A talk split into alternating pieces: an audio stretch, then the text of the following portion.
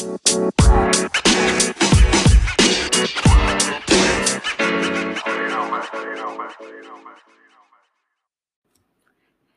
guys, and welcome to the first episode of Little Nets Podcast. Yay! You guessed it, it's your host, Maya Spencer. Um, and yeah, I'm so sorry that this episode is super late. I don't know what possessed me to put 2 p.m. on that flyer, but just know that I probably was in like one of those productive moves, like, yeah, I'm gonna, I'm gonna really do this this time. And the laziness caught up with me. Um, yeah. So definitely downloading this super late. But either way, you know, it happens. We're gonna move on. So um, our first segment is a happy hour. So grab your drinks. Let's get into it. Um, I have my coffee because I am a loony person. Um, because it's 11 o'clock at night and I'm drinking coffee. What is wrong with me? But um, yeah, happy hour is basically where we discuss um pop culture topics, you know, the word on the streets, yada yada yada. So my first topic is surprisingly enough, Nick Cannon. what did he do to you ask? to get on this list because he's fucking irrelevant? Well, um, him and his girlfriend, Brittany Bell, welcomed a new baby girl into their life. Um, now, that normally would not be news, and normally no one would give a rat's ass. However, why they named this baby Powerful Queen?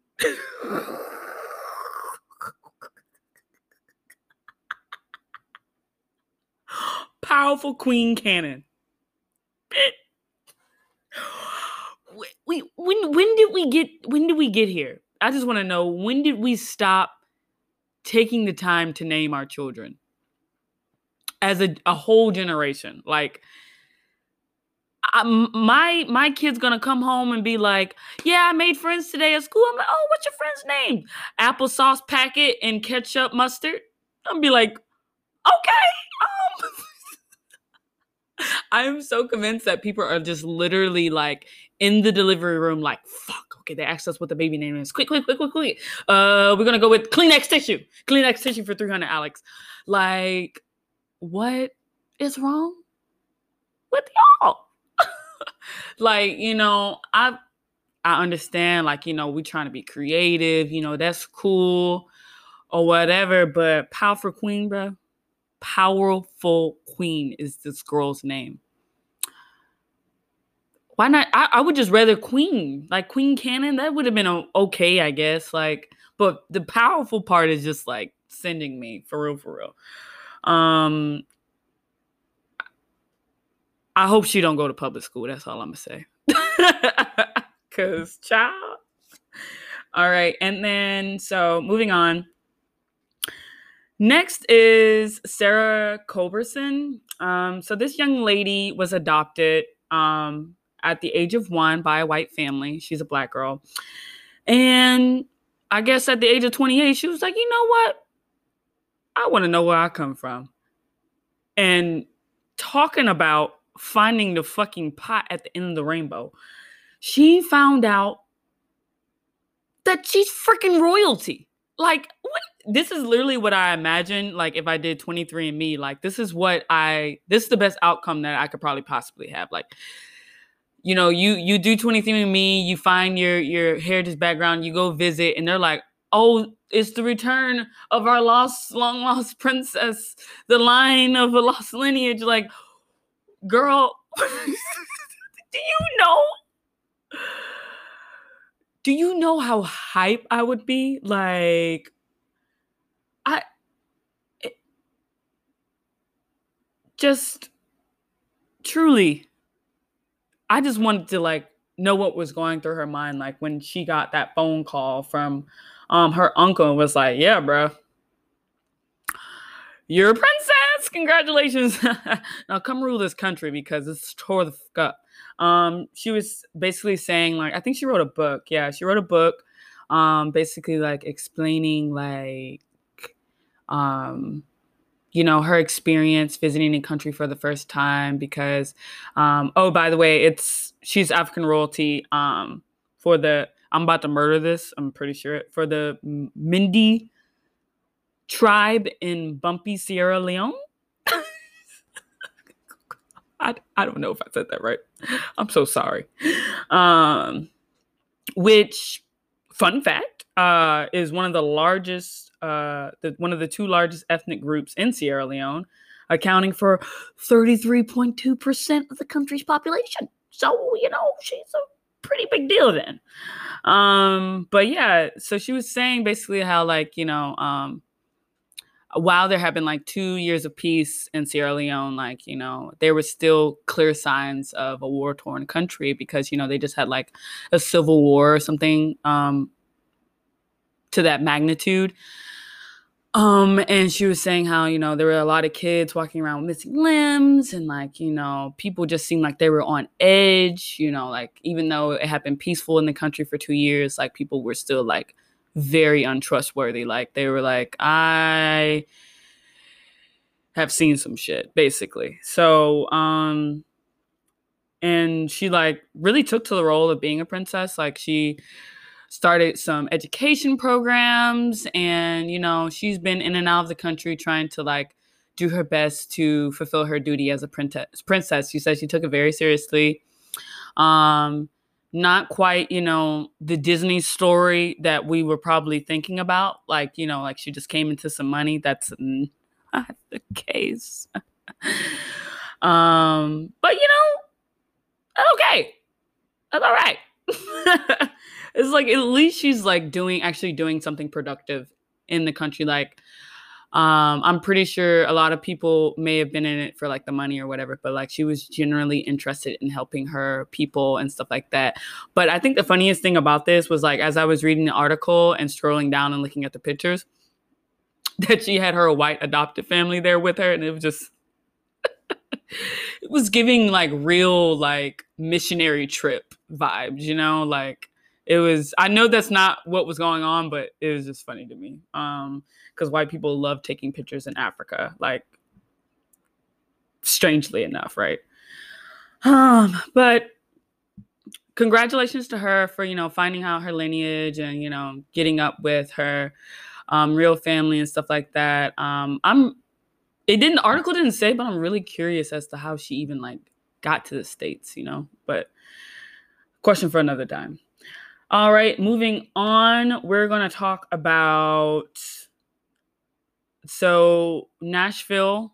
Um, prayers up to them because some very very crazy white terrorist um, named Anthony Warner decided to blow himself up in a whole fucking block. Like, like, bruh. I am so sick of this narrative, like, of them of the you know you know how the media does. So they, you know, white person does some crazy shit and they're just like, "Oh, well, white people don't usually do crazy shit. So we should probably explain our way out of this, right?" Like no, literally white people have a history of doing crazy shit since the beginning of time. Like, you know what's the craziest shit y'all done? It's take niggas from their country and make them work for free. Like, that's crazy. Like, what? And then trick them into thinking that like, hey, this is your fault. It's not us. Like, it's not our fault that we're the the best race on this fucking planet Earth. Like, you know how crazy you gotta be to think that. So, you know, but you know what's really like I would say bone chilling about this story? It's not the fact that this nigga blew up a whole block. Um, and also thankfully he was the only one killed. So great one less crazy white person on the planet Earth. But um so apparently his girlfriend um told Nashville cops August 21st, 2019, this is last year, that he was building bombs in his RV trailer at his residence. So the city cops passed tips off to the FBI and the ATF. But apparently, when the authorities showed up at their door, no one answered, and they just said fuck it all right like they just went on about their life like um they did have they did put in a request to search the the property but it was denied which I think is absolutely insane. The fact that it was denied, you know, because like, okay, you have a, I feel like the girlfriend who lives with him, is that not a viable enough tip to like, like, hey, I'm literally watching this man make bombs. Like, y'all need to come get him. Like, and to be honest, arrest her too. Because I mean, I know she can't like stop this man from making bombs, but girl, get your camera out. Take some pictures. Send some evidence. That could have helped a great deal. Like to get this um this you know search warrant or something like that.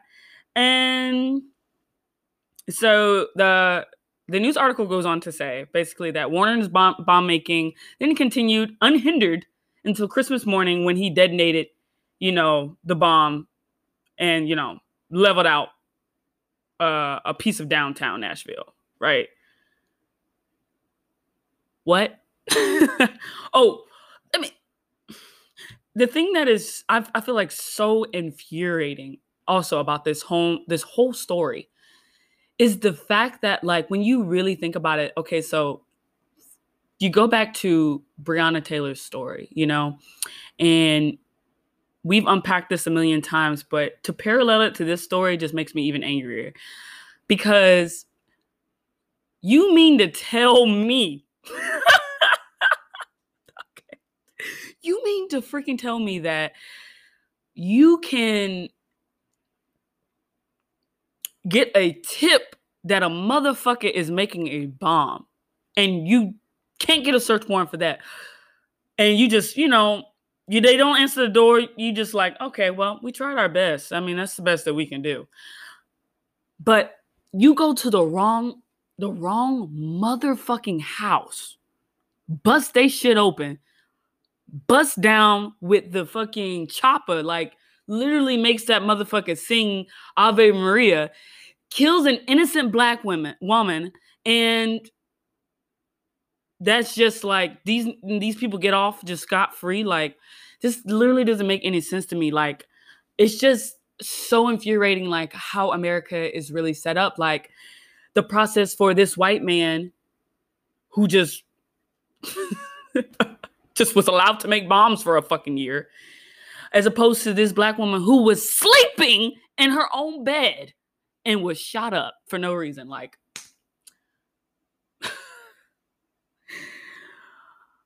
oh. and on that note, we're gonna move on because I I could go on on and on about these parallels because uh, this country is just so incredibly messed up. Um.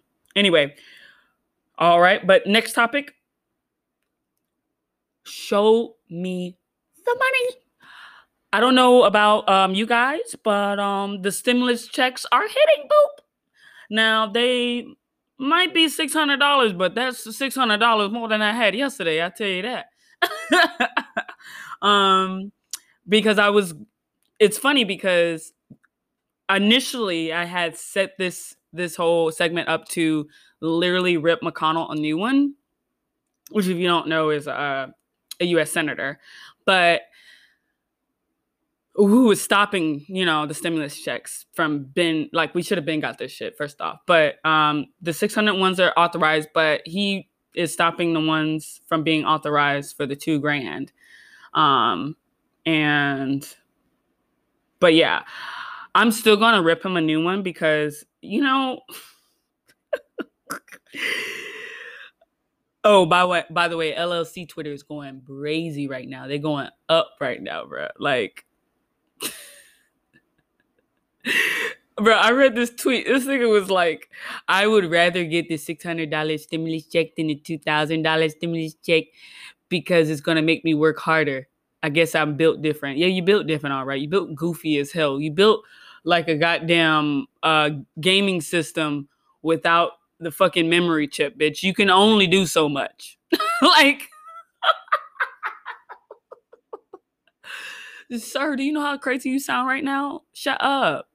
like, but I'm just tired of, once again, tired of white men in positions of power who don't need this fucking money making decisions for people who need the fucking money. Like that's it's such an old story and it's so played out. Like I'm so for okay, they say there has there's a a minimum age requirement to be, you know, to run for office, whatever, whatever. There should be a maximum age. Like, we need to cut this shit off at like 60, 55 even. You only got 20 years to be relevant. Um, because you you no longer are I feel like as a part of the previous generation, how can you have the future generations consideration like in mind truly and honestly? Like how can you really say that like you're trying your best for America when like your traditions don't even match the level of society anymore. Like it doesn't doesn't make any sense to me. But anyway, back to McConnell's ass. Um specifically. Bro, I just I don't understand this man. Like how are first of all, he looks like a fucking muppet. Like you he literally looks like you could just stick his hand and like someone's moving his mouth for him. Like you just look up a picture of him as I'm about to roast this man because this is gonna make this shit much funnier. Like if you don't know what he looks like, please Google that shit. Matter of fact, Google his hand too, because that that motherfucker is more famous than he is. Like his hand literally looks like it's rotting off. Like, um I'm like, his hand has COVID, but he doesn't. Like people on Twitter was talking about he's a reanimated corpse. Like, bro, I'm gonna go a step farther. It, he literally is like a just a flesh sack. There's an alien in him somewhere. Like, they just put it on and was like, "We about to fuck this civilization up." Like, that it literally looks like he just like, I, like he's not human. Why is this man with a rotting hand deciding what the fuck we should be getting? Doesn't make any sense. And then on top of that, he's talking about um the Republicans aren't going to go for the 2K because they are worried about the national debt. You mean the 27 trillion dollars that America's in debt and counting every second? Um, do me a favor, Google US national debt there's a fucking website. You can click that and it literally shows you in real time what the national debt is. All you gonna do is watch that shit go up. like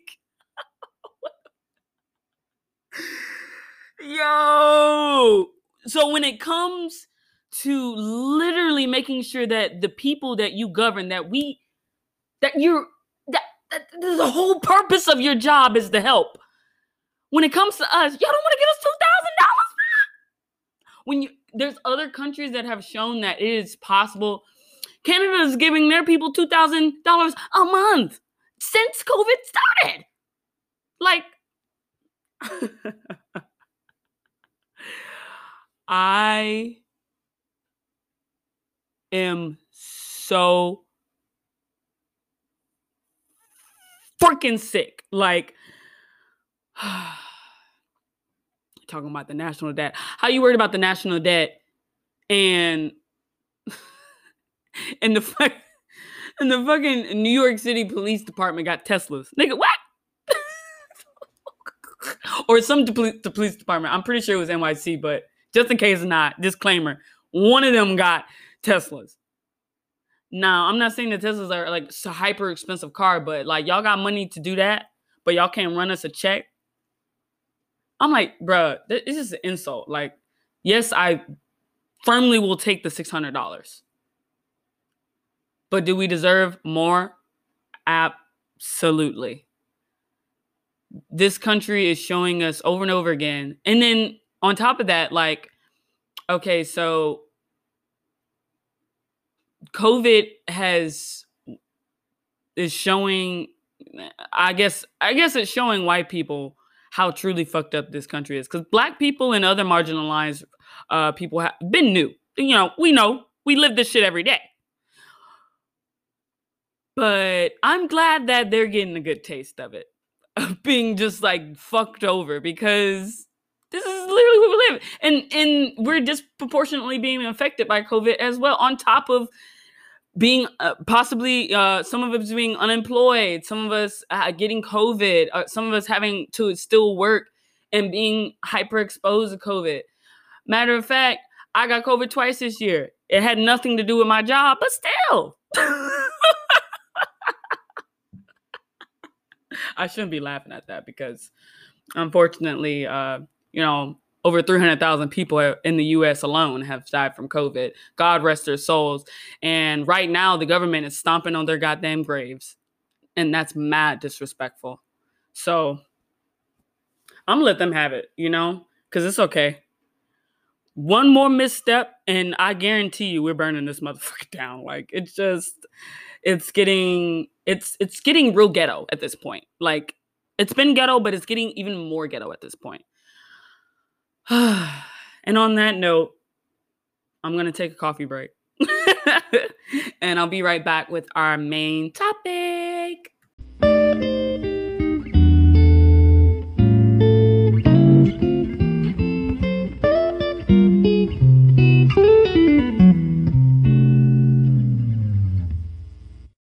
All right, guys, and we are back.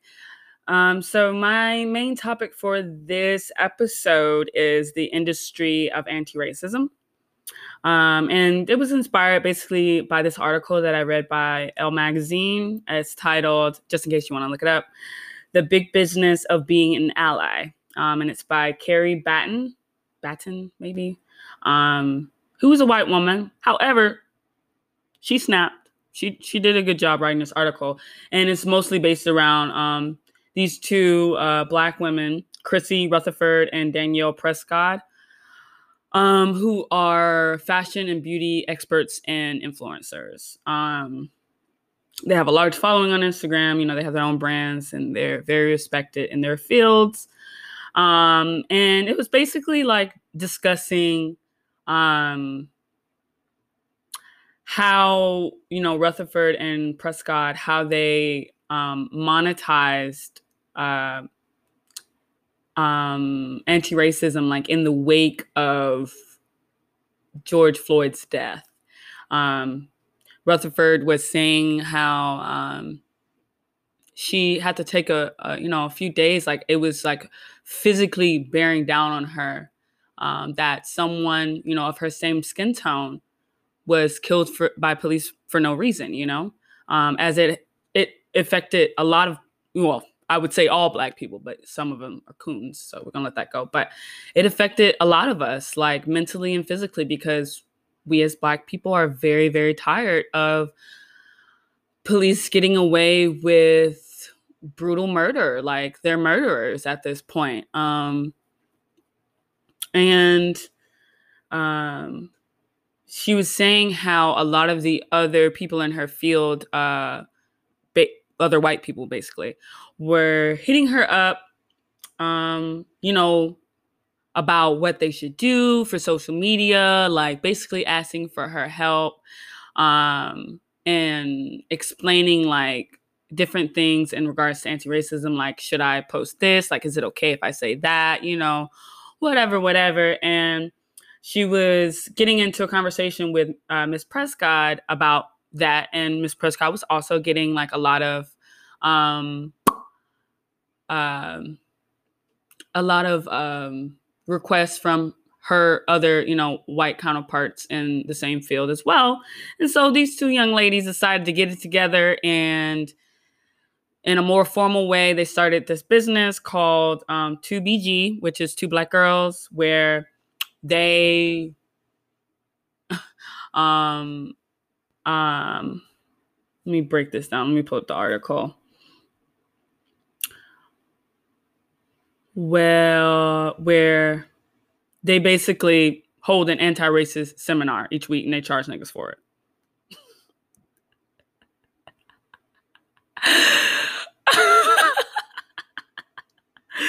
Yo, when I tell you that these black women are doing the Lord's work with these white people because it could not be me.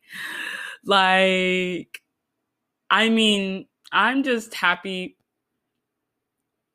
because there's no way that I'm going to sit here and explain anti racism to white people when they're the one that created racism. Like I, I just don't I don't get what's not to get. Like I'm really confused on how white people are confused. Like, how do you not know what is and is not racist for some shit that you created? Put a pin in that, we'll come back to it. But I'm just glad that these black women are getting their coin off of them because I mean, they're doing they're doing, like I said, the Lord's work. um, so I'm going to read a bit of this article um, just to give you an idea of what they were offering because this is absolutely, they were really in it to win it, put it that way. All right, so uh, within a week of Rutherford posting her viral anti racist video, she and Prescott had their first brand clients. Soon they launched a weekly anti racist seminar geared towards fashion and beauty influencers for $300, a third of which is donated to a Black charity. An influencer could participate in a two hour Zoom call that was part race studies class, part consciousness raising course, and part career coaching session. Um, it was, and Rutherford says it was very much tailored to influencer space, essentially showing them how they have benefited from and upheld the standards of white supremacy. I was like, girl, they was really giving it to him. So um, each session that they offer is divided into two parts. The first, there's an hour long presentation about race and anti-racism. Um, and the second hour is a Q&A during which participants participants are invited to ask everything from broad theoretical concerns about race to tactical and target uh, queries about social media. Uh, and so she said, like, they would get questions about, like, how do I apologize without making it about myself? How do I navigate this and balance my normal content with activist content? I just want to read that again because this totally sounds like something a white person would say. How do I apologize without making it about myself? How do I navigate this, balance my normal content with my activist content. First of all, boo, if you're trying to be anti-racist, your normal content should be activist content. like, girl, there's no difference. Like, you shouldn't be just sprinkling a little bit of activism on top of your shit that you do. Like, um, if you're truly trying to be a good ally, like you need to incorporate as uh and give highlights to as many black black creators as you can, especially the ones that y'all be stealing from. Like, girl. Um, and also if you do take their idea and your idea I mean, I mean if you do take their idea and you get more feedback and more money based off of their idea you need to cut them their coin. That's another way you can be anti-racist. Tell you that right now run these black creators their coin. Um but I, despite me, you know, being against doing the work that could be easily uh, looked up by white people, like I'm not going to sit here and explain to you what uh, being accountable as a white person is. Um, however, I am very happy that these two um, black women decided to do this because I think it is really like really really helpful for the industry and um I mean, I feel like it's low key speaking to white fragility, but I mean, I guess to a certain degree, you have to um, be a little nice in order for you know white people to come out their shell in order to truly like you know i would say absorb the information that you're trying to give them. Um and i just really liked like the the breakdown of their key terms um which was there's like five of them microaggressions, spiritual bypassing, tone policing, white savior complex, and performative allyship. So, um, microaggressions is when internal bias reveals itself in subtle ways, like when, say, people of color are complimented for speaking perfect English, um, which is insulting, basically. I'm like, are you mad because black people are bilingual? speak Ebonics and English? Like what? oh, so you're mad. Okay, great. Um, and then spiritual bypassing, which is using notions like we're all one human race to avoid doing the real work of dismantling systematic racism. Um, yes, we are indeed one race. However, let's not fucking act like you guys literally treat us like trash. like historically as well, as well as presently in modern day society. Quote unquote, I was to say quote unquote modern day society. I, I feel like we're not even in modern day society. Um, tone policing, which is criticizing or um, invalidating arguments if they are not delivered in the quote unquote right, gentle tone rather than addressing the substance, which again, I feel like is a part of white fragility. Like, uh, I, I mean, white women playing the victim is like one of I feel like really totally linked to this because I've been in a predicament before, like where how I was talking to a white person about race, like they felt really hit, like, and they basically went on to be like, "Oh, um, you guys are ganging up on me because I'm the only white person here," and I was like, "Girl, that's not the case. You're just fucking wrong. Like, you you're talking about shit that you don't know anything about, and we're just trying to tell you, like, I'm sorry that you feel that way. However, actually, I'm not even sorry that you feel that way because you shouldn't feel that way, but." I really do hate like and then tone policing also I feel like spans out into like uh for instance like with the black lives matter movement um about white people basically policing us in that fact like oh black lives matter but you mean all lives matter like what is this like oh or, or basically saying that you know we're going about it the wrong way like how are you going to police us about some shit that we're going through like shut the fuck up and listen for once. Like, stop criticizing us about something that you're not going through. Like, what what is there not to get about that? I really anyway. um, and then the white savior complex, which is a white person who provides help to non-white people in a self-serving manner. For example, when white people are uh, white people on vacation post photos on social media posing with impoverished orphans of different races. Uh, calling all church missions, calling all church missions, please come to the front and get this notice because I'm so tired. Like, I mean, it's cool, I guess, that you're helping people, but like, if you're posting about it on um Instagram like, "Oh, this trip truly changed my outlook on life and I'm just like so in awe and so grateful for what I have after this trip. Just seeing people who had nothing. Like, bitch, you been knew that people had fucking nothing. Like, this is not nothing new. Like, we know that people are starving to death. We know that there's homeless people in the world.